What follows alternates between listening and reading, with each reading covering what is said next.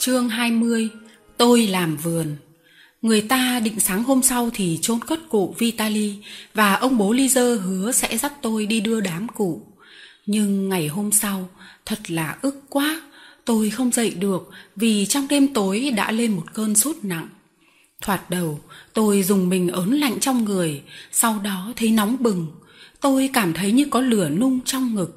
Tôi nghĩ rằng tôi đã mắc bệnh y như con Joli-Coeur sau cái đêm nó ngủ trên cây dưới mưa tuyết.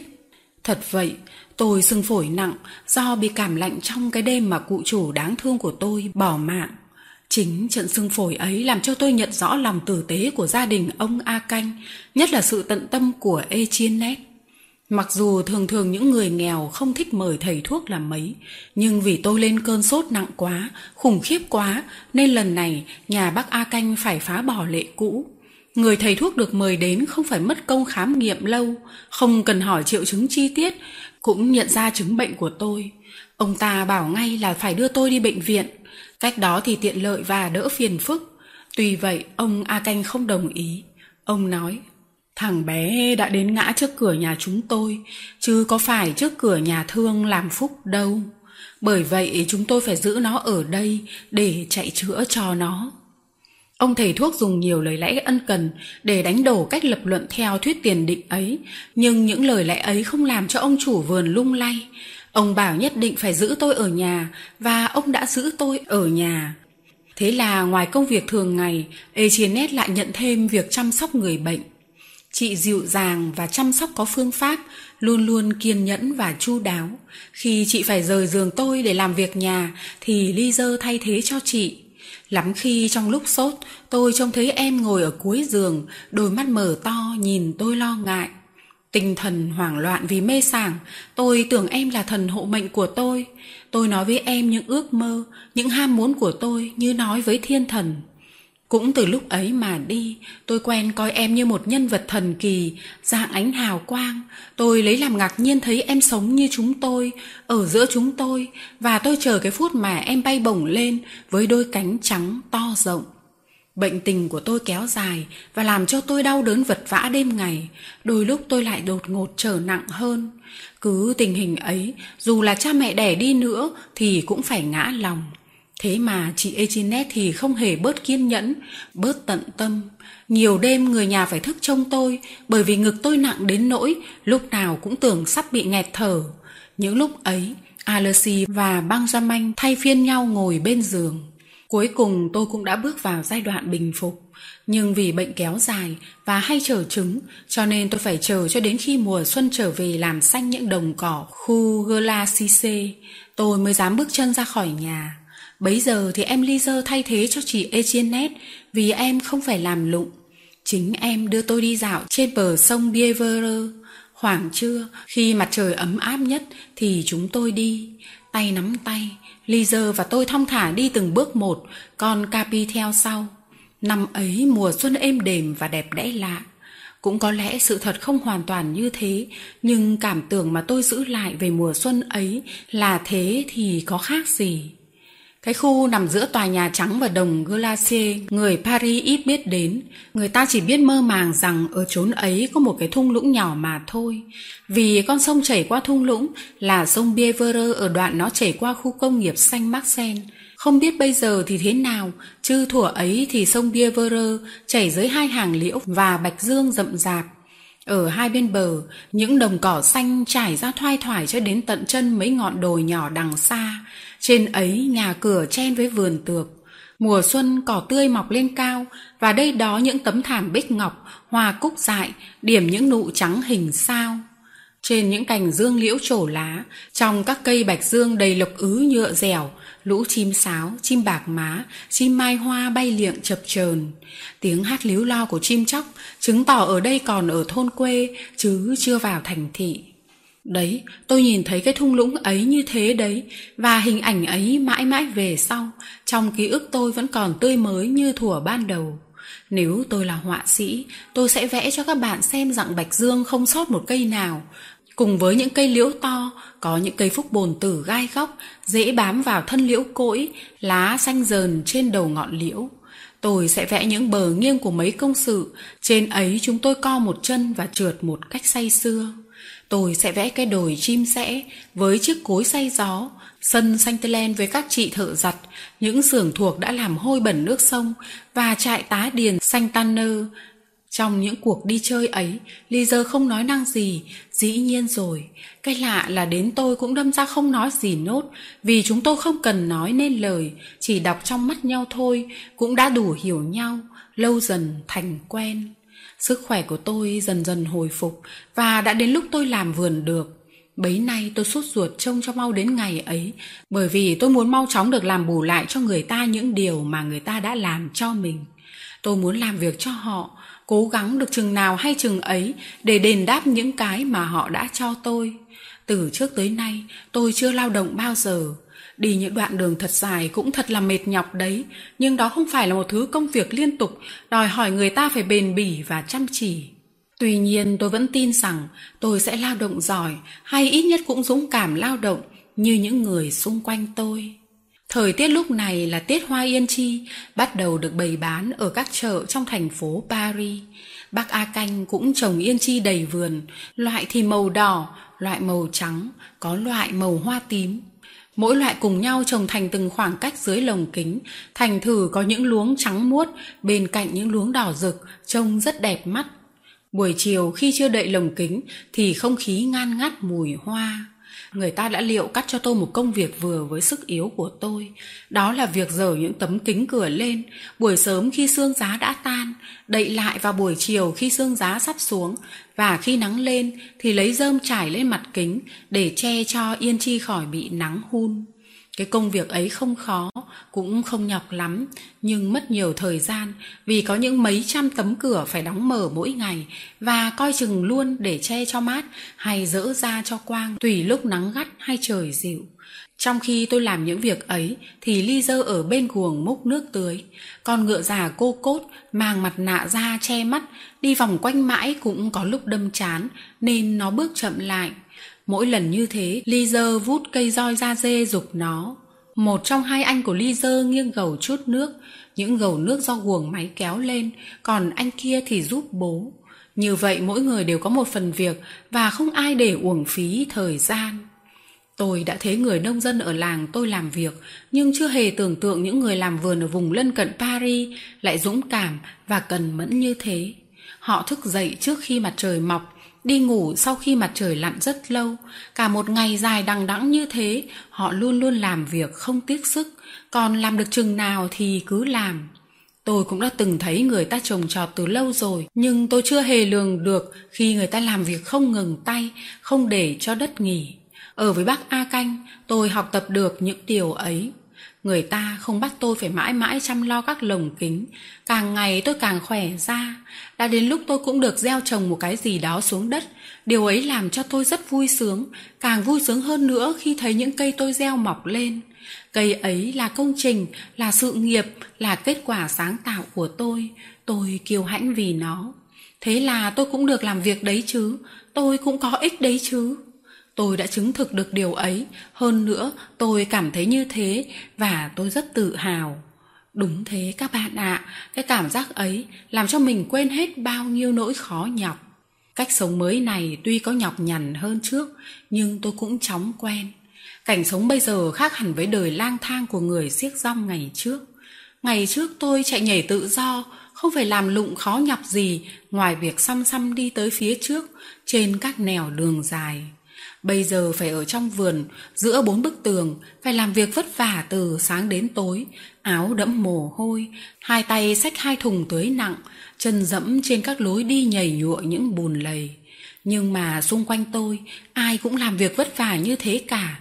Thùng tưới của ông bố nặng hơn thùng của tôi, áo ông cũng ướt mồ hôi hơn áo chúng tôi. Gian khổ mà cùng chung chịu thì cũng thấy đỡ gian khổ đi nhiều. Và lại ở đây tôi được sống không khí gia đình êm ấm mà tôi đã tưởng không bao giờ được hưởng. Tôi không còn lẻ loi, không phải là đứa trẻ bị vứt bỏ nữa. Tôi có giường riêng của tôi có chỗ ngồi của tôi ở bàn ăn gia đình. Cũng có đôi khi trong lúc làm việc, Alexis hay Benjamin bóp cho tôi một cái. Tay chúng buông xuống thì tôi cũng quên ngay, không giận gì chúng. Vào buổi tối xung quanh nồi súp nóng, chúng tôi lại là bạn, là anh em. Nói cho đúng thì không phải lúc nào cũng chỉ có lao động vất vả. Chúng tôi cũng có những giờ phút nghỉ ngơi và giải trí. Ngắn thì quả thật là ngắn, nhưng càng ngắn càng thú vị. Ngày Chủ nhật, xế trưa, chúng tôi quây quần dưới giàn nho kế tiếp hiên nhà. Tôi đi lấy cây đàn treo trên đinh và đánh cho 4 chị em Lyser nhảy. Cả 4 người đều không học khiêu vũ, nhưng Alexis và Benjamin đã dự một buổi dạ tiệc sau lễ cưới ở khách sạn Thiên Trụ và nhớ lõm bõm mấy bước. Chúng dựa trên trí nhớ, mầy mò dựng lại bài vũ. Nhảy chán thì chúng yêu cầu tôi hát những bài hát quen thuộc của tôi. Khi ấy khúc hát miền Láp Lơ lại làm cho Lyser cảm xúc trăm lần như một. Cửa sổ thấp mà chủ lầu khắc nghiệt. Không bao giờ tôi hát đến đoạn cuối mà Lyser không ứa nước mắt. Thế là tôi diễn một hài kịch với con Capi để làm cho em khuây khỏa. Đối với con Capi cũng thế, những ngày Chủ nhật ấy là những ngày hội. Những ngày ấy đưa nó trở về cái thời hoạt động năm xưa, cho nên khi đóng xong vai trò của nó một lần rồi thì nó chỉ trực đóng lại lần nữa. Đối với tôi, những ngày Chủ nhật ấy cũng là những ngày tưởng nhớ tới cụ Vitali. Tôi đánh đàn, tôi hát y như có cụ ở bên tôi. Ôi, cụ Vitali kính yêu. Tôi càng lớn lên, càng kính mộ vong linh cụ, càng hiểu rõ công ơn của cụ đối với tôi. 2 năm tròn đã trôi qua như thế. Bác A-canh thường dẫn tôi đi chợ, đi bến hàng hoa, nhà thờ Madeleine, lầu chứa nước, hoặc đi lại giữa các cửa hàng của những chị hàng hoa trong thành phố để mang cây cảnh đến cho họ. Dần dà tôi biết về Paris. Tôi thấy rằng Paris không phải là thành phố vàng và cẩm thạch như tôi tưởng tượng khi chưa đến, nhưng nó cũng không phải là một thành phố bùn lầy như tôi đã vội hình dung ra khi đi vào từ phía Sarangtong qua khu phố Mouffetard. Tôi trông thấy nhiều công trình kiến trúc. Tôi đã đi vào xem một trong những số lâu đài ấy. Tôi đi chơi dọc bờ sông, trên các đại lộ, trong vườn Luxembourg và vườn của cung điện Tuileries ở quảng trường Saint-Élysée. Tôi được xem nhiều pho tượng, thấy dòng người cuồn cuộn như thác chảy. Tôi khôn xiết kính phục. Tôi bắt đầu có ý niệm về cuộc sống của một thủ đô lớn. Tôi học bằng mắt trong lúc có công việc cần phải đi hay trong những lần đi chơi. Nhưng việc giáo dục của tôi, may thay, không phải chỉ có thế. Trước khi tự mình làm vườn, bác A-canh đã làm việc ở khu vườn ươm cây Bách Thảo. Ở đấy, bác được tiếp xúc với nhiều nhà khoa học, nhiều người nghiên cứu. Sự gần gũi ấy làm cho bác hóa ra cũng có chí ham đọc sách, ham học hỏi. Năm này qua năm khác, bác dành tiền để mua sách và dùng thì giờ rỗi rãi để đọc sách. Khi bác lập gia đình và sinh con đẻ cái, thời gian rảnh rang trở nên hiếm lắm. Trước hết phải lo chạy bữa cho vợ con. Vì vậy bác không đọc sách nữa, nhưng không để mất, cũng không bán đi. Bác cất lại trong một cái tủ. Mùa đông đầu tiên của tôi trong gia đình ấy dài lắm. Mùa này công việc vườn tược trong vòng mấy tháng nay tuy không gác lại hẳn nhưng cũng thưa đi. Để dùng thời giờ trong những buổi tối ngồi quanh lò sưởi, bác A-canh rút những quyển sách ngày xưa ở trong tủ ra, đem phân phát cho chúng tôi. Sách ấy phần lớn là sách về thực vật học, về lịch sử cây cỏ cùng với 3 quyển du ký. Alexis và Benjamin không nối chí ham học của bố. Tối nào cũng vậy, giờ đọc đến trang thứ 3, thứ 4 là các cậu ngủ gà ngủ gật trên trang sách bỏ giờ. Phần tôi ít mê ngủ hơn và cũng ham hiểu biết hơn. Tôi đọc mãi cho đến giờ cả nhà đi ngủ. Những bài học vỡ lòng mà tôi học với cụ Vitali thật đã không uổng phí. Tôi tự nhủ như thế khi ngả lưng xuống giường và tôi nghĩ đến cụ với lòng trìu mến vô hạn. Thấy tôi ham học thế, bác A-canh nhớ lại thời bác bớt 2 xu tiền bữa ăn trưa để mua sách. Bởi vậy, thêm vào số sách sẵn có trong tủ, thỉnh thoảng bác mua thêm một vài quyển trên phố mang về cho tôi. Gặp dịp hoặc thấy tên sách nào hay hay thì bác mua, chứ bác cũng chẳng chọn lựa gì cả. Tuy vậy, nó vẫn là sách, và dù thuở ấy nó có làm cho đầu óc không phương hướng của tôi ngổn ngang bề bộn đi nữa, thì sau này sự bề bộn cũng mất đi, và những cái hay cái tốt trong sách thì còn lại và còn mãi tới nay. Đúng là đọc sách bao giờ cũng có lợi. Lyser không biết đọc, nhưng thấy tôi rảnh giờ nào là cặm cụi đọc sách giờ ấy. Em tò mò muốn biết cái gì trong sách làm cho tôi thích thú đến thế. Ban đầu em muốn thu mấy quyển sách ấy vì nó không để cho tôi chơi đùa với em. Nhưng thấy thế nào tôi cũng trở lại với sách. Em bảo tôi đọc cho em nghe, rồi bày cho em đọc. Em bị câm nhưng được cái thông minh. Nhờ vậy tôi có thể dùng mắt thay thế cho tai để kiểm tra em, và cũng có kết quả. Tuy thế em vẫn thích tôi lên tiếng đọc to, làm cho hai người cùng làm việc. Thế là thêm một sợi dây ràng buộc giữa chúng tôi với nhau. Tư tưởng mải quay vào cuộc sống bên trong, trí óc luôn luôn chờ làm việc, không vướng bận với những thứ phù phiếm trong đời, những sự chuyện trò lăng nhăng nhảm nhí. Lyser hẳn đã tìm thấy một cách giải trí, một món ăn tinh thần. Chúng tôi đã sống với nhau bao nhiêu thời khắc như vậy. Tôi thì đọc, còn em thì ngồi trước mặt tôi nghe, mắt không rời tôi.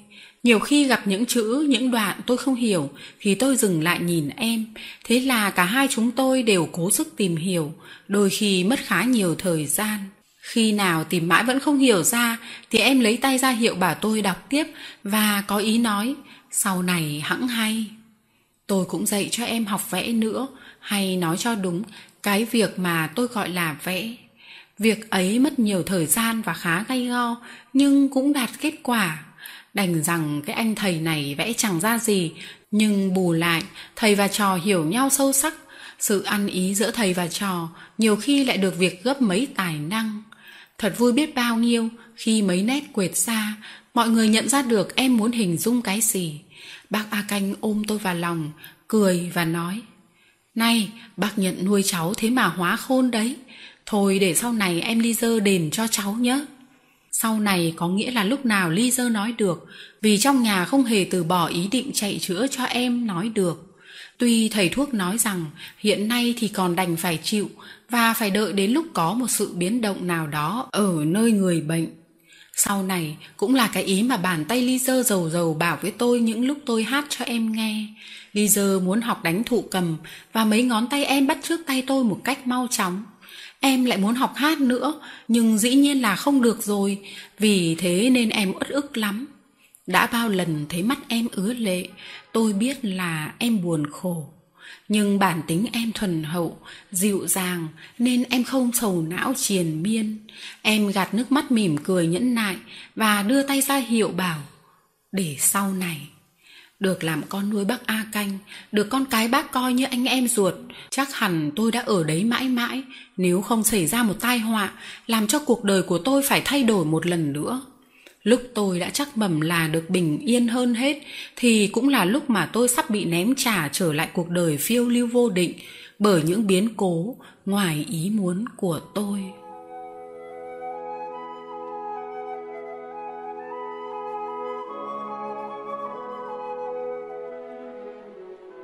Chương 21. Gia đình tan tác. Tôi đã nói là bác A-canh trồng hoa yên chi. Trồng thứ hoa ấy không khó lắm. Những người trồng hoa quanh Paris đều trồng hoa yên chi rất tốt. Bằng chứng là mỗi năm, cứ đến tháng 3, tháng 4, họ lại mang ra chợ những cây cảnh sum xuê, phủ đầy hoa từ gốc đến ngọn. Người trồng vườn chỉ cần nắm được kỹ thuật chọn cây hoa kép, vì khách hàng không mua hoa đơn. Hạt giống gieo xuống thường thường một nửa mọc cây hoa kép, một nửa mọc cây hoa đơn, cho nên nếu biết giữ lại những cây sẽ trổ hoa kép thì có lợi lớn. Không thế thì đành phải phí công của chăm nom cho một số cây bằng nửa tổng số, rồi đến khi cây bắt đầu trổ hoa thì lại phải vứt đi, nghĩa là sau một năm trời chăm bón. Người ta phân biệt cây hoa kép và cây hoa đơn bằng cách quan sát mấy đặc tính trên lá và trên dáng cây. Ít người chủ vườn biết cách chọn lọc ấy. Hơn thế, đó là một bí quyết lưu truyền riêng trong một số gia đình. Khi người làm vườn cần lọc cây hoa kép thì họ nhờ những người bạn đồng nghiệp có nắm bí quyết ấy giúp đỡ. Vì thế, đến mùa yên chi thì những bác này được chỗ này mời, chỗ kia rước đến để hỏi ý kiến như một bác sĩ hay một chuyên viên. Bác A-canh là một trong những người lọc yên chi sành nhất thành Paris. Bởi vậy, đến mùa lọc hoa, bác đi cả ngày. Những ngày ấy là những ngày buồn của chúng tôi, nhất là đối với chị Étiennette.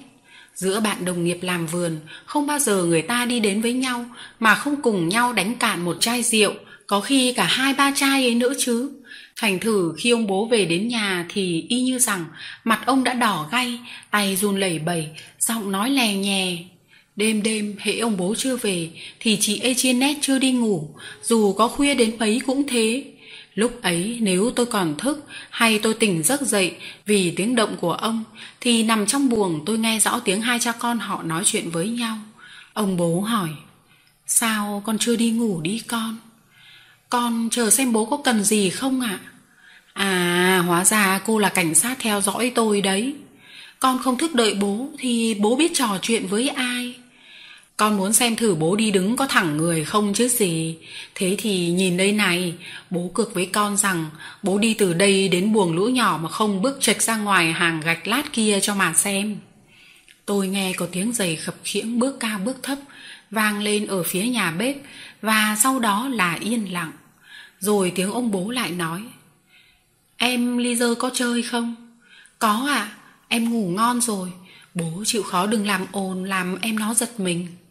"Bố có làm ồn đâu, bố đi ngay ngắn thế này mà. Bố phải bước đi ngay ngắn chứ, vì mấy đứa con gái bố chỉ trực buộc tội bố thôi. Khi thấy bố không về ăn cơm tối thì bé Lyser bảo gì nào?"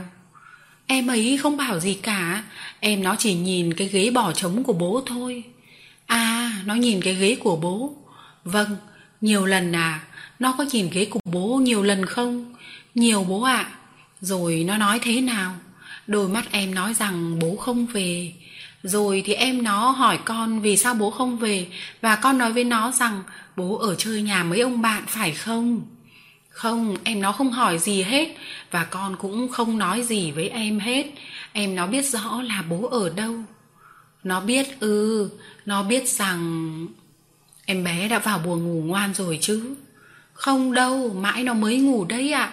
Cách đây mới 15 phút thôi. Nó cứ muốn thức đợi bố." "Còn con muốn gì?"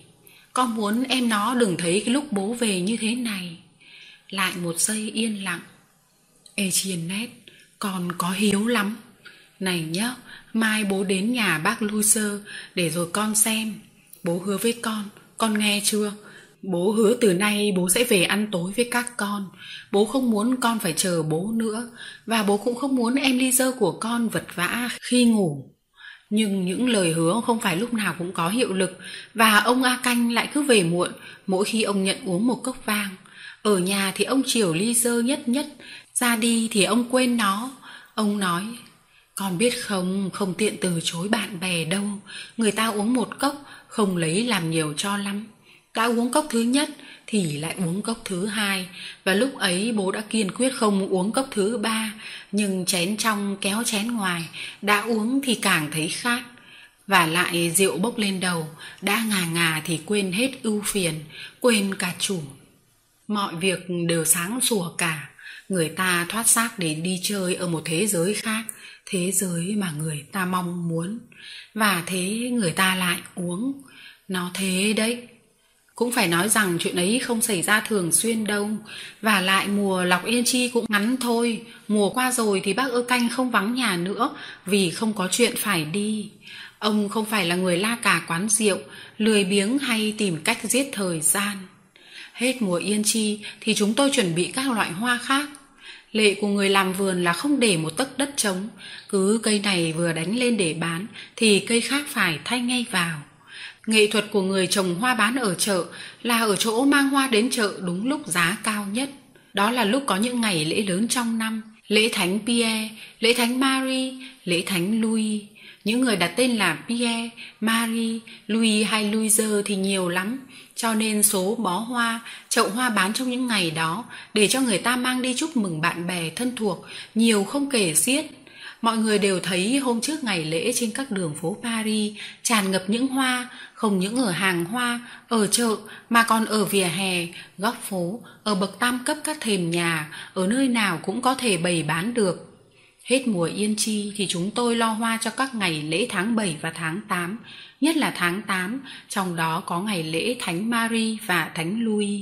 Chúng tôi sửa soạn hàng nghìn gốc cúc đại đoá, lục lạc, trúc đào, hễ lồng kính vườn nhà chứa được bao nhiêu thì trồng bấy nhiêu. Những gốc cây ấy phải ra hoa đúng hạn, nếu sớm quá thì tàn trước khi bán, muộn quá thì không nở kịp ngày lễ. Vì thế mà nghề trồng hoa đòi hỏi người ta phải có tài, bởi vì ai làm chủ được thời tiết nắng mưa. Bác A-canh là bậc thầy trong nghề hoa, không bao giờ hoa của bác nở trước hay nở sau dịp lễ. Nhưng muốn được thế phải tốn biết bao công sức và mồ hôi. Năm ấy mùa hoa xem chừng thuận lắm. Bấy giờ là ngày mùng 5 tháng 8. Các loại hoa của chúng tôi đều đã đến kỳ. Ở giữa trời, cúc đại đóa hé nụ để trực nở, và dưới các mặt kính đã quét phôi rất đều để làm dịu bớt ánh sáng. Lục lạc cũng bắt đầu trổ hoa. Nhìn các cây ấy giống như những bụi rậm hay những hình tháp điểm đầy nụ từ trên xuống dưới, cảnh tượng trông đến là đẹp mắt. Chốc chốc ông bố lại xoa tay đắc ý. Ông nói với hai cậu con: mùa hoa này tốt ra phết. Và vừa mỉm cười, ông vừa tính nhẩm số tiền lứa bán hoa. Để đạt kết quả như vậy, chúng tôi đã phải vất vả bao nhiêu, phải làm việc luôn tay, không nghỉ một giờ một khắc nào, kể cả ngày chủ nhật. Bây giờ thì mọi việc đều làm đến nơi đến chốn, đầu vào đấy cả rồi. Để thưởng công cho chúng tôi, bác A-canh quyết định ngày chủ nhật mùng 5 tháng 8 ấy cho cả nhà đi chơi và ăn tối ở nhà ông bạn của bác, cũng làm vườn ở Arcueil. Cả con Capi cũng được dự. Chúng tôi sẽ làm việc đến 3-4 giờ chiều, sau đâu đấy thì chúng tôi sẽ khóa trái cửa cổng lại và vui vẻ lên đường. Như thế khoảng 5-6 giờ chiều, chúng tôi đến Arcueil, ăn cơm xong sẽ quay về ngay để khỏi phải đi ngủ quá khuya. Vì ngày thứ hai phải dậy sớm, phải tươi tỉnh bắt tay vào công việc. Vui này còn vui nào hơn. Mọi việc tiến hành như đã định, và đến 4 giờ kém vài phút thì ông bố khóa cửa lớn, nói: "Nào, tất cả chúng ta lên đường thôi. Capi, tiến lên." Tôi hô thế rồi dắt tay Lyser chạy lên. Còn Capi chạy theo nhảy nhót quanh chúng tôi, vừa sủa oang oang đắc chí. Có lẽ nó tưởng rằng chúng tôi sẽ đi lang thang lâu dài. Nó thích điều đó hơn là cứ ở nhà mãi. Ở nhà, nó chán, nó buồn, bởi vì tôi không thể săn sóc nó luôn, mà nó thì lại thích được săn sóc như thế. Cả bọn chúng tôi đều ăn mặc như ngày hội, đều bảnh bao trong những bộ quần áo đi ăn cỗ. Khách qua đường có kẻ ngoảnh đầu nhìn theo. Tôi thì tôi không biết hình dáng mình thế nào, chứ còn Lyser đội mũ rơm, mặc áo dài xanh, mang giày vải xám. Lyser quả thật là cô bé đẹp nhất, linh hoạt nhất trên đời này. Đôi mắt, cái mũi phập phồng, hai vai, hai tay, tất cả người em đều nói lên sự vui sướng. Thời gian đi qua nhanh đến nỗi tôi không thấy nó trôi qua. Chỉ biết rằng cuối bữa tiệc, một đứa trong bọn chúng tôi nhận thấy về phía tây, trời ùn lên nhiều đám mây đen. Vì bàn ăn bày giữa trời dưới tán một cái cây, chúng tôi nhận thấy ngay là có cơn giông sắp kéo đến. Bác A-canh bảo: "Các con, nhanh lên để về khu Glacier." Nghe thế cả bọn chúng tôi buột miệng: "Phải về rồi ạ." Lyser không nói được, nhưng ra hiệu từ chối và phản kháng. Ông bố nói: "Gió mà nổi mạnh lên nữa thì có thể làm đổ cửa kính mất, chúng ta phải về thôi." Rõ ràng là không có cách gì để cự nữ lôi thôi nữa. Chúng tôi đều biết rằng cửa kính là tất cả gia sản của người chủ vườn. Nếu gió làm vỡ cửa kính thì sạt nghiệp. Bác A-canh nói: "Bố đi trước, băng ra manh con đi với bố và cả con nữa, Alexis. Bố con mình phải rảo bước đi thật nhanh. Rémi và Étiennette thì đi sau với Lyser nhé." Rồi không nói gì thêm nữa, cha con họ ba chân bốn cẳng rảo bước đi. Còn chúng tôi thì đi theo sau, chậm hơn, vì chị Étiennette và tôi phải bước thong thả để Lyser theo kịp. Chuyện này đâu có phải là chuyện đùa, bởi vậy chúng tôi không chạy nhảy tung tăng nữa. Trời mỗi lúc một mờ mịt thêm, gió mỗi lúc một mạnh, cuốn bụi lên mù mịt, báo hiệu cơn giông đang đến rất nhanh. Mỗi khi bị cuốn vào một đám bụi lốc ấy, chúng tôi phải dừng lại, quay lưng về phía gió, lấy hai bàn tay bịt mắt vì bụi và làm mờ cả mắt. Cũng phải nín thở nữa, nếu thở thì trong miệng sẽ thấy có cả cát. Sấm rền từng hồi ở nơi xa và chuyển đến gần nhanh lắm, tiếng rền lẫn với những tiếng nổ inh tai. Chị Étiennette và tôi nắm tay Lyser kéo đi, nhưng em phải khó nhọc lắm mới theo kịp, cho nên chúng tôi không đi nhanh được như ý muốn. Chúng tôi có kịp về nhà trước cơn mưa hay không? Và nhất là ông bố và Benjamin, Alexis có kịp về hay không? Đối với họ, vấn đề có về kịp hay không quan trọng hơn đối với chúng tôi nhiều. Đối với chúng tôi, về kịp thì chỉ là khỏi ướt. Đối với họ, về kịp là cứu lồng kính khỏi bị hủy hoại. Vấn đề là ở chỗ đóng các cửa kính lại để gió khỏi luồn vào phía dưới và lật đổ các lồng. Bấy giờ sấm sét nổ liên hồi và mây kéo dày đến nỗi trông như trời đã tối. Thỉnh thoảng gió xé mây đi, để lộ ra đây đó vài mảnh trời sâu thẫm màu đồng đỏ giữa các đám mây đen. Rõ ràng là những đám mây ấy sắp vỡ toạc ra trong giây lát. Có một điều rất lạ, giữa những tiếng sấm sét ấy, chúng tôi nghe thấy có tiếng ầm ầm, không rõ là tiếng gì đang xô về chúng tôi, nghe như tiếng vó ngựa của cả một đoàn kỵ binh chạy cơn sông. Nhưng đoán thế thì vô lý quá, kỵ binh kéo đến khu phố này làm gì chứ? Thình lình mưa đổ xuống, thoạt đầu vài hạt nhỏ đập vào mặt chúng tôi, rồi hình như liên tiếp ngay sau đó là cả một trận rào rào như đá chạy. Chúng tôi ù té núp vào dưới một cái cửa lớn. Trận mưa đá rào rào này thật kinh khủng, không thể tưởng tượng được. Chỉ trong chốc lát, đường phố bị phủ trắng như giữa mùa đông. Đá to như trứng bồ câu rơi xuống ào ào nghe choáng cả tai. Giữa tiếng ào ào ấy, thỉnh thoảng chen lẫn những tiếng kính vỡ loảng xoảng. Những hòn đá rơi trên mái nhà rồi mới tuột xuống thì mang theo đủ thứ. Nào là mảnh ngói, mảnh gạch vôi vữa vụn, nào là mảnh đá lợp vỡ, nhất là đá lợp vỡ làm thành từng đống đen xì trên mặt trắng của những hạt mưa đá. Chị Étienne kêu: "Thôi rồi, thế này thì còn gì là lồng kính." Tôi cũng nghĩ đến điều đó, tôi nói: "Có lẽ bố đã về kịp." Có về đến nhà trước khi mưa xuống thì cũng không đủ thời gian mang tranh ra đậy các lồng kính đâu. Phen này thì không còn gì nữa rồi. Người ta nói mưa đá chỉ rơi trong từng khoảng thôi mà. Nhà ta gần đây quá, chắc là không thoát khỏi đâu. Nếu ở vườn nhà mà cũng có mưa nặng như ở đây thì bố chúng ta sạt nghiệp mất. Ôi trời ơi, bố trông ở món tiền bán hoa biết chừng nào, bố cần số tiền đó lắm. Tôi không biết rõ giá trị các thứ, nhưng tôi nghe nói rằng mỗi năm 100 cửa kính phải mua mất 1.500, 2.800 franc. Vì vậy tôi hiểu rằng nếu mưa đá làm vỡ hết 5 hay 600 cửa kính thì đối với chúng tôi đó là một tai họa ghê gớm khó lòng cứu vãn, chưa kể những khung lồng và số cây hoa. Tôi muốn hỏi chị Étienne, nhưng tiếng đá rơi ầm ầm inh tai, nghe được nhau rất khó, và lại hình như chị Étienne cũng không còn bụng dạ nào để chuyện trò. Chị nhìn mưa rơi vẻ mặt rầu rầu thất vọng, như người cháy nhà, đang trông thấy nhà cửa của mình bị thiêu ra tro. Cơn mưa rào khủng khiếp ấy, đầu chỉ trong 5 phút thôi, chứ không kéo dài, nó dứt cũng đột ngột như khi nó đến. Mây bay về phía thành phố, chúng tôi rời bỏ chỗ núp. Trên đường về, những hạt đá còn cứng lăn xào xạo dưới chân như đá cuội ở bên bờ biển. Lớp đá dày quá đến nỗi chân đi ngập đến mắt cá. Lyser mang giày vải nên không đi được trên những hòn đá lẹ ngắt ấy. Tôi phải cõng em. Gương mặt em lúc đi tươi vui là thế mà bây giờ trông ảo não, nước mắt ứa lưng tròng. Một lát sau chúng tôi về đến nhà, cổng vẫn để ngỏ. Chúng tôi chạy ngay vào vườn. Quang cảnh mới thảm hại làm sao, cái gì cũng vỡ hết, nát hết. Nào là cửa kính, nào hoa, nào mảnh thủy tinh, nào hạt mưa đá. Tất cả làm thành một bãi hỗn độn ngổn ngang, không ra hình thù gì cả.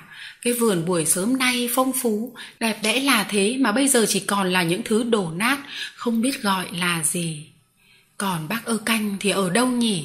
Không thấy bác, chúng tôi chạy đi tìm và đến bên cái cổng lớn không còn một miếng kính nào nguyên vẹn. Bác ngồi ủ rũ bên một chiếc ghế đầu, giữa cảnh vườn đổ nát. Alexis và Benjamin đứng bên cạnh lặng yên. Nghe tiếng kính vụn kêu rào rào dưới gót giày, biết là chúng tôi đến, bác ngẩng đầu lên. Bác kêu: "Chao ơi, các con đáng thương của ta ơi." Rồi bác ôm em Lyser và khóc sướt mướt không nói gì nữa. Nói gì bây giờ?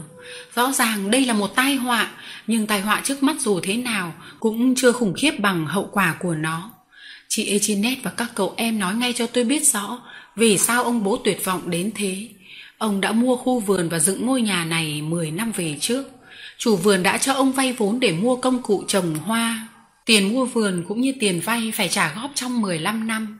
Cho tới lúc này, nhờ làm nhiều mà ăn tiêu rẻ sẻn, năm nào ông cũng trả đủ và đúng kỳ hạn. Điều đó hết sức cần là vì chủ nợ chỉ chờ một cơ hội, nghĩa là ông trả chậm để lấy luôn vườn, nhà, công cụ và tất nhiên là giữ số tiền đã trả 10 năm qua. Chắc hẳn đó cũng là thủ đoạn làm tiền của hắn. Hắn tính rằng trong 15 năm đằng đẵng, ắt thế nào cũng có một năm nào đó bác A-canh không thanh toán nổi nên hắn mới bỏ vốn ra như thế. Trong sự mua bán này, tên chủ nợ nắm chắc đằng chuôi, còn người khách nợ thì luôn luôn bị đe dọa. Cái ngày mà tên chủ nợ ao ước ấy đã đến với trận mưa đá. Sự việc này rồi sẽ ra sao đây? Chúng tôi không phải mất thời gian băn khoăn cho lắm. Sau cái ngày kỳ hạn trả nợ một hôm thì một ông vận đồ đen đến nhà chúng tôi. Tôi trông ông ta không có vẻ là người thanh nhã lắm. Ông đem ra một tờ giấy có dán tem, viết mấy chữ trên dòng còn trống rồi đưa cho chúng tôi. Đó là một viên mõ tòa. Từ tối hôm đó, ông ấy cứ đến mãi, đến nỗi biết hết cả tên chúng tôi. Mỗi lần đến ông ta đều nói: "Chào chú Rémi, chào chú Alexis, khỏe mạnh chứ cô Étiennette?" Rồi ông ta đưa tờ giấy có dấu và mỉm cười như đối với người bạn: "Thôi, chào các cô chú." "Mời ông xéo đi." Bác A-canh không hay ở nhà nữa, bác đi phố luôn, đi đâu tôi cũng không biết. Vì khác với trước kia, bác thường cởi mở, bây giờ bác chẳng nói nửa lời. Có lẽ bác đi tìm những người thừa biện hay là ra tòa án. Nghĩ đến ra tòa mà tôi phát sợ. Cụ Vitali cũng đã từng ra tòa và tôi đã được biết hậu quả như thế nào rồi. Đối với bác A-canh thì kết quả phải chờ lâu hơn nhiều. Một phần mùa đông đã trôi qua trong tình cảnh ấy. Tất nhiên là chúng tôi không chữa lồng, chữa khung, lắp mặt kính mới được. Vì thế chúng tôi trồng rau củ và những thứ hoa không cần che đậy. Những thứ hoa ấy bán chẳng được mấy đồng, nhưng làm thế còn hơn ngồi không. Và lại có công việc động chân động tay là tốt rồi. Một tối nọ, bác A-canh về nhà, trông vẻ người lại càng buồn nản hơn những tối hôm trước. Bác nói: "Các con ơi, thế là hết rồi." Tôi toàn bước ra ngoài, vì tôi biết sắp có việc quan trọng mà ông bố đã gọi con mà nói, thì có lẽ tôi không nên nghe. Nhưng ông đã đưa tay tôi giữ lại: "Cháu không phải là người nhà hay sao? Kể ra thì cháu còn bé quá, chưa đáng nghe việc này. Nhưng cháu đã nếm đủ mùi cay đắng, chắc cháu đã hiểu. Các con ạ, bố sắp phải xa các con đây." Chúng tôi đều buột miệng kêu lên một tiếng đau đớn. Lyser nhảy vào lòng bố, vừa hôn ông vừa khóc. "Chao ơi, các con hẳn biết rằng không phải tự ý bố muốn rời bỏ những đứa con ngoan như các con đâu. Rời bỏ đứa con cưng Lyser của bố." Ông nói đến đó thì ôm chặt Lyser vào lòng. Tòa xử bố phải trả nợ, nhưng vì bố không có tiền nên người ta sắp phát mại tất cả. Thế cũng chưa đủ nên người ta sẽ bỏ tù bố. Bố phải ngồi tù 5 năm, không có tiền để trả nợ thì phải đem thân bố, đem sự tự do của bố mà trả. Chúng tôi khóc ầm lên. Cái việc ấy đáng buồn thật, nhưng biết làm sao bây giờ. Đó là luật pháp. 5 năm. Trong 5 năm ấy thì các con sẽ ra sao? Ấy, đó là điều đáng lo nhất. Yên lặng. Sau đó ông nói tiếp: "Các con chắc cũng đoán biết rằng bố vẫn nghĩ đến điều đó. Bởi vậy đây là điều bố định làm, để cho các con khỏi bị bơ vơ sau khi bố bị bắt." Nghe thế tôi thấy lóe lên một chút hy vọng. "Rémi sẽ viết thư cho cô của các con, cô Catherine Suriot ở Dertry, quận Nievre. Nó sẽ trình bày tình cảnh của chúng ta và yêu cầu cô đến. Cô Catherine của các con đầu óc tỉnh táo lắm, cô ấy cũng thạo việc nữa. Bố và cô ấy sẽ bàn cách giải quyết ổn nhất cho các con." Tôi viết thư lần này là lần đầu tiên viết thư mà phải viết những chuyện buồn như thế này thì thật là khổ tâm lắm. Mặc dù ông bố nói mập mờ, chúng tôi cũng thấy có hy vọng. Trong tình cảnh chúng tôi mà còn có hy vọng thì cũng đã là nhiều lắm. Hy vọng gì? Chúng tôi chẳng biết, nhưng chúng tôi có hy vọng. Cô Catherine sắp đến. Cô Catherine tính toán công việc giỏi, thế là đủ để hy vọng. Có cần gì hơn đối với những đứa trẻ dại dột, dốt nát như chúng tôi. Đối với những người tháo vát như cô Catherine thì ở đời này có gì là khó. Tuy vậy, cô Catherine không đến sớm như chúng tôi tưởng, và lính tòa án thương mại, nghĩa là những người lính bắt con nợ, đã đến trước cô. Hôm đó, bác A-canh định đến nhà một ông bạn. Tôi theo bác, vừa ra đường thì gặp ngay lính tòa, chúng vây quanh chúng tôi ngay tức khắc. Bác A-canh không có ý định chạy trốn.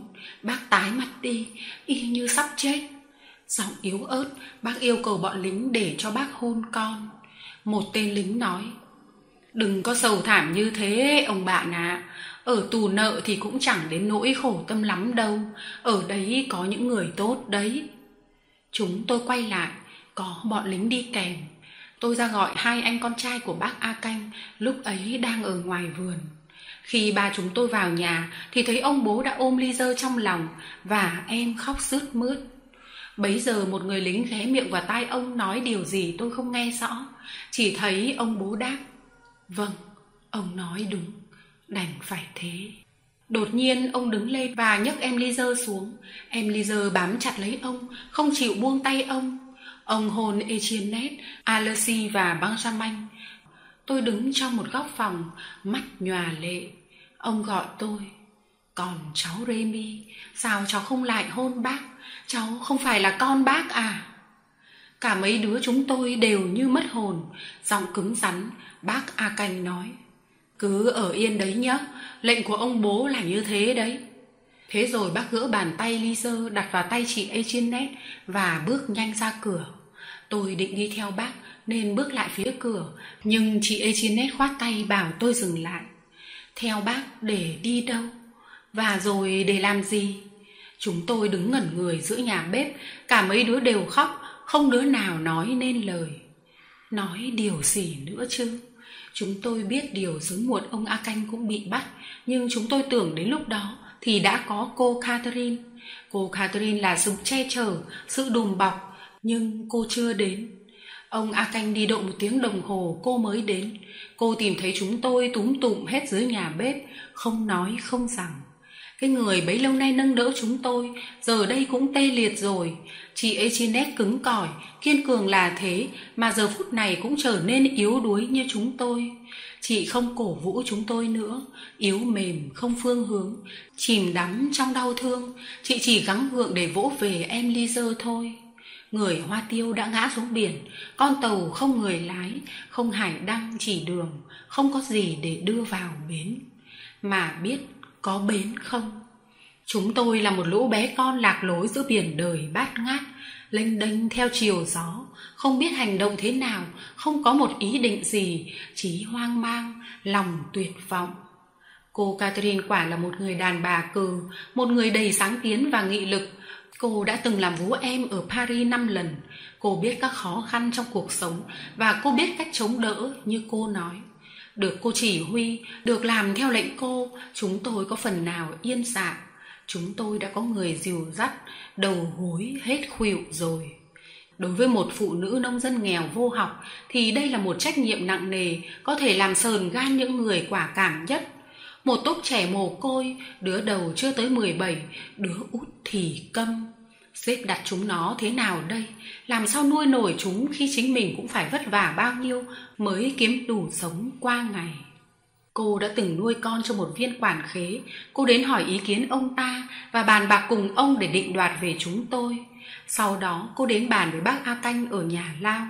Đến Paris 8 hôm mà cô không hề nói với chúng tôi ý định và hoạt động của cô. Đến ngày thứ 9, cô cho chúng tôi biết những điều đã quyết định. Vì chúng tôi còn bé quá, không thể tự làm ăn một mình, nên mỗi đứa phải đi về ở với những cô, bác nào sẵn lòng cáng đáng.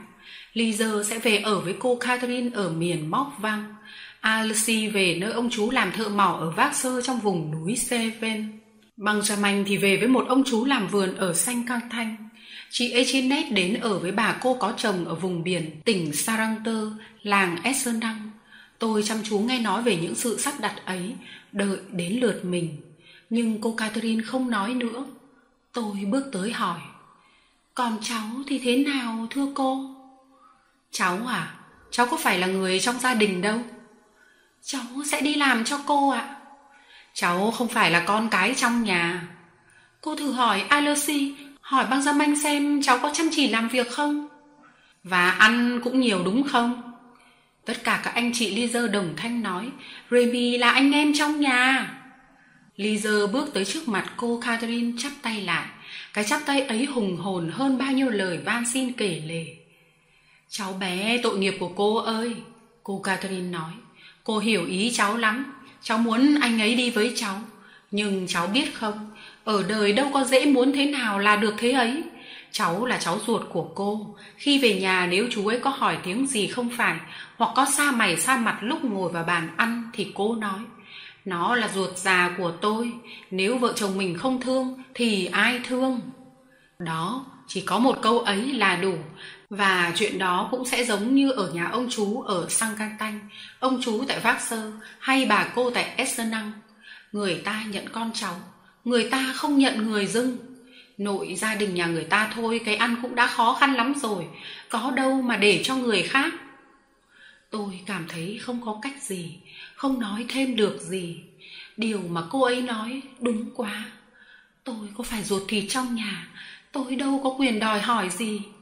Vật này nữa chẳng hóa ra là ăn xin ư? Tuy nhiên, dù có là ruột thịt chăng nữa, dễ tôi cũng có thể yêu thương họ hơn thế này hay sao? Alexis, Benjamin, dễ không phải là anh em ruột của tôi ư? Còn Étiennette và Lyser chưa phải là chị, là em ruột của tôi hay sao? Tôi chưa yêu họ đúng mức chăng? Hay là Lyser chưa yêu quý tôi ngang bằng với Benjamin và Alexis? Hễ đã quyết định cái gì thì cô Catherine thi hành ngay, không để trì hoãn. Cô báo cho chúng tôi biết là ngay ngày hôm sau chúng tôi phải chia tay nhau. Thế rồi cô bảo chúng tôi đi ngủ. Vừa về tới phòng riêng của chúng tôi thì mọi người xúm xít quanh tôi, còn Lyser bá cổ tôi mà khóc. Tôi hiểu rằng tuy họ buồn sắp phải xa nhau, nhưng họ nghĩ đến tôi hơn hết. Họ ái ngại cho tôi. Điều đó làm cho tôi cảm thấy rằng họ coi tôi là anh em trong gia đình. Bấy giờ đầu óc rối ren của tôi bỗng nảy ra một sáng kiến. Nói cho đúng, hay dở gì thì cũng đều nên nói ra, vì sáng kiến ấy xuất phát từ con tim rồi mới dâng lên tới khối óc. Tôi nói, này các anh chị ơi, tôi biết rằng mặc dù các cô chú không bằng lòng nhận nuôi tôi, các anh chị vẫn coi tôi như ruột thịt. Đúng rồi, cả ba đều nói cùng một lúc, Rémi mãi mãi là anh em của chúng tôi. Lise không nói được thì siết chặt tay tôi tỏ ý đồng tình và nhìn tôi bằng đôi mắt vời vợi, làm cho tôi cảm động tràn nước mắt. Thế thì vâng, tôi sẽ làm em của các anh chị và tôi sẽ chứng tỏ điều đó. Thế cậu định xin làm ở đâu? Benjamin hỏi. Ở đằng ông Pecnui có một chân còn khuyết đấy. Chị Étiennette nói, em có muốn không? Sáng mai chị đến xin chỗ ấy cho em. Em không muốn đi làm thuê đâu. Có chỗ làm thì phải ở lại Paris, không gặp mấy anh chị và em Lise được nữa. Em định lấy chiếc thụ cầm xuống, khoác lại tấm áo da cừu, đi từ Sanh Cang Thanh đến Vác Sơ, rồi từ Vác Sơ đến Esenang, và từ Esenang thế là em sẽ được gặp tất cả các anh chị, lần lượt hết người này đến người khác, và chúng ta cũng sum họp được với nhau. Em vẫn chưa quên những bài hát, những điệu nhảy, thế là em sinh sống được rồi. Nhìn thấy vẻ mặt hân hoan của mọi người, tôi biết rằng sáng kiến của tôi có thể hiện cả ước mơ của họ nữa, và trong cảnh buồn rầu tôi vẫn cảm thấy phấn khởi. Chúng tôi nói chuyện với nhau mãi về dự định ấy, chuyện chia phôi, sum họp, về dĩ vãng, tương lai. Rồi chị Étiennette yêu cầu mọi người đi ngủ. Nhưng đêm ấy không ai ngủ yên cả, ai cũng thao thức, tôi lại càng thao thức hơn. Ngày hôm sau, vừa tan tảng sáng, Lise đã rủ tôi ra vườn. Tôi biết em muốn nói gì. Em muốn nói chuyện với anh à? Lise gật đầu. Em buồn vì chúng ta phải xa nhau chứ gì. Điều ấy Lise không cần nói, anh đã đọc thấy trong mắt em và cũng nghe thấy trong tim anh. Em ra hiệu bảo rằng không phải em muốn nói điều ấy. Chỉ tháng nữa sẽ có anh ở Dertry. Lise lắc đầu. Lise không muốn anh về Dertry à? Thường tôi mò ý em bằng câu hỏi và em trả lời bằng cách ra hiệu. Đúng thì ra hiệu bảo đúng, sai thì bảo sai. Lise ra hiệu rằng em thích tôi đến Dertry, nhưng lại chỉ tay về ba hướng khác nhau. Em cho tôi biết rằng tôi phải đến ba anh chị của em trước. Em muốn anh đi Vác Sơ, Esenang Sơ và Sanh Cang Thanh trước chứ gì. Em cười sung sướng vì tôi đã hiểu được ý em. Tại sao vậy? Anh muốn đi thăm em trước cơ. Tức thời em dùng tay, dùng môi, nhất là dùng đôi mắt hùng biện. Em đã làm cho tôi hiểu lý do, tả Tại sao em lại yêu cầu như thế? Tôi xin thuật lại lời giải thích của em như thế này. Để em được biết tin tức của chị Étiennette, anh Alexis và anh Benjamin, thì anh hãy đi thăm các anh chị ấy trước. Sau đó anh sẽ đến Dertry để thuật lại cho em nghe những điều anh trông thấy và những điều các chị ấy nói với anh. Ôi, Lyser yêu quý! Cô Catherine định 8 giờ sáng thì chị em Étiennette lên đường. Cô đã thuê một cỗ xe ngựa lớn để đưa họ cùng đi chào ông bố một lượt ở nhà Lao. Sau đó, xe sẽ đưa từng người một cùng hành lý đến nhà ga nào cần phải đến để lên tàu về nơi dự định. Lúc 7 giờ sáng, chị Étiennette cũng gọi tôi ra vườn. Chị nói, chị em ta sắp phải chia tay nhau. Chị muốn tặng em một vật kỷ niệm. Em hãy giữ lấy cái hộp khâu này. Trong ấy có kim, chỉ và một cái kéo của chị do người cha đỡ đầu của chị cho. Dọc đường em cần các thứ đó, bởi vì em có toạc một miếng quần hay đứt một cái cúc thì cũng không có chị ở đó để vá lại, để đính cho em đâu. Em dùng kéo của chị, em sẽ nhớ đến mấy chị em nhà này. Trong khi chị Étiennette nói chuyện với tôi thì Alexis lảng vảng quanh đấy. Chị ấy vào nhà rồi, tôi còn dừng lại ngoài vườn chưa hết cảm động thì Alexis đã đến bên tôi nói: Mình có 2 đồng 5 franc, nếu cậu vui lòng nhận lấy một thì mình thích lắm. Trong 5 đứa chúng tôi, chỉ có Alexis là chú ý tới tiền bạc. Chúng tôi luôn chế nhạo anh ấy về tật ki cóp. Anh chắt chiu từng xu và có việc dành dụm được đồng nào mới tinh, và có việc dành dụm được những đồng hào mới tinh là một niềm hạnh phúc. Anh cứ mang theo những đồng hào mới của anh ra, đếm đi đếm lại trong bàn tay, để cho nó lấp lánh dưới ánh nắng mặt trời, để nghe những tiếng leng keng một cách lý thú. Đề nghị của Alexis làm cho tôi xúc động lạ thường. Tôi muốn từ chối, nhưng anh năn nỉ mãi và dúi vào tay tôi 1 đồng 5 franc sáng loáng. Qua cử chỉ ấy, tôi biết rằng tình cảm của Alexis đối với tôi rất sâu sắc, bởi vì nó đã thắng sự thiết tha của anh đối với cái kho của nho nhỏ kia. Benjamin cũng không quên tôi, anh ấy cũng muốn cho tôi một món quà. Anh cho tôi con dao của anh, nhưng bắt tôi phải trả 1 xu để có vẻ cho là mua bán, bởi vì bạn bè không tặng dao cho nhau, sợ dao cắt đứt tình bạn. Thời gian đi nhanh quá, chỉ còn 15 phút thôi, rồi thì 5 phút, chỉ còn 5 phút nữa là chúng tôi chia tay nhau rồi. Lyser ra đi còn nhớ đến tôi không? Lúc nghe thấy tiếng xe ngựa ầm ầm chạy thì Lyser ở trong buồng cô Catherine chạy ra và ra hiệu cho tôi theo em ra vườn. Lyser! Cô Catherine gọi. Lyser không đáp, em cứ đi bước nhanh hơn trước.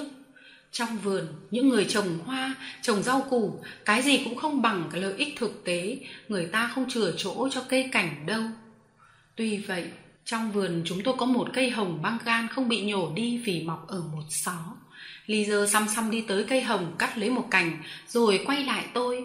Em cắt cành ấy làm 2 nhánh, mỗi bên có 1 nụ hoa và đưa cho tôi.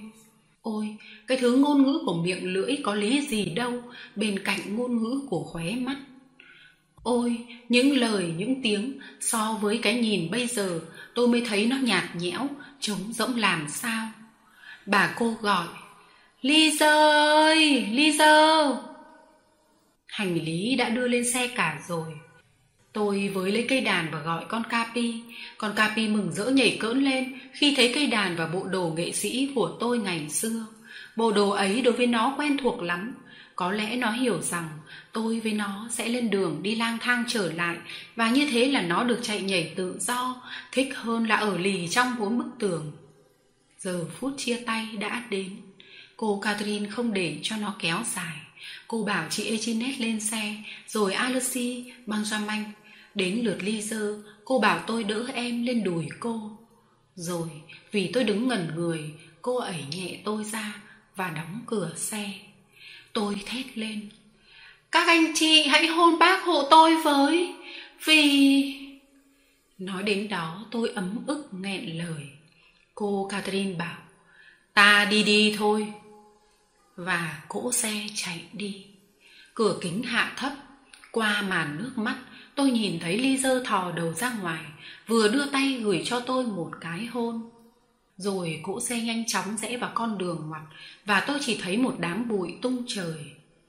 Thế là Tựa vào cây đàn, con chó Capi ở bên chân, tôi thẫn thờ nhìn làn bụi từ từ rơi xuống đường. Một người hàng xóm đến nhận chìa khóa, đóng cửa nhà lại và giữ chìa khóa hộ chủ nhà. Người ấy kéo tôi ra khỏi tình trạng thẫn thờ, đưa tôi về với thực tại. Ông ta hỏi, chú bé định đứng mãi đây à? Không, tôi đi đây. Thế cháu đi đâu? Cháu cứ đi tới phía trước, đến đâu hay tới đó. Chắc ông ta cũng thấy thương hại, ông chìa tay ra cho tôi.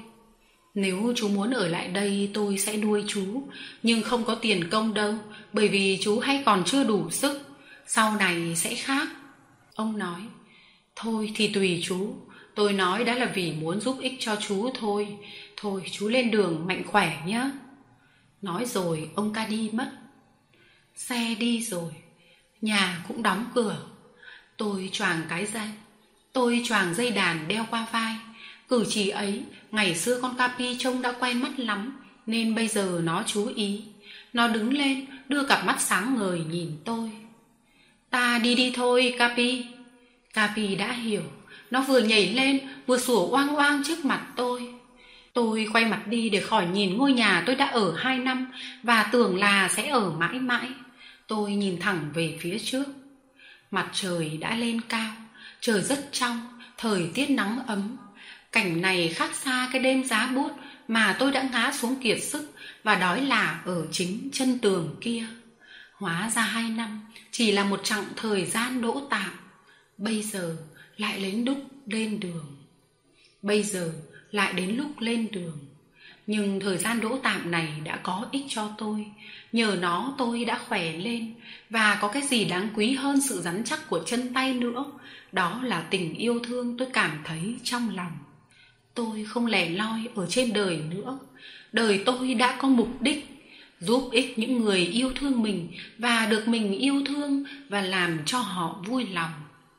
Một cuộc đời mới mẻ đang mở ra trước mắt tôi. Tôi hồi tưởng hình ảnh cụ Vitali và tôi tự nhủ, nào, hãy tiến lên.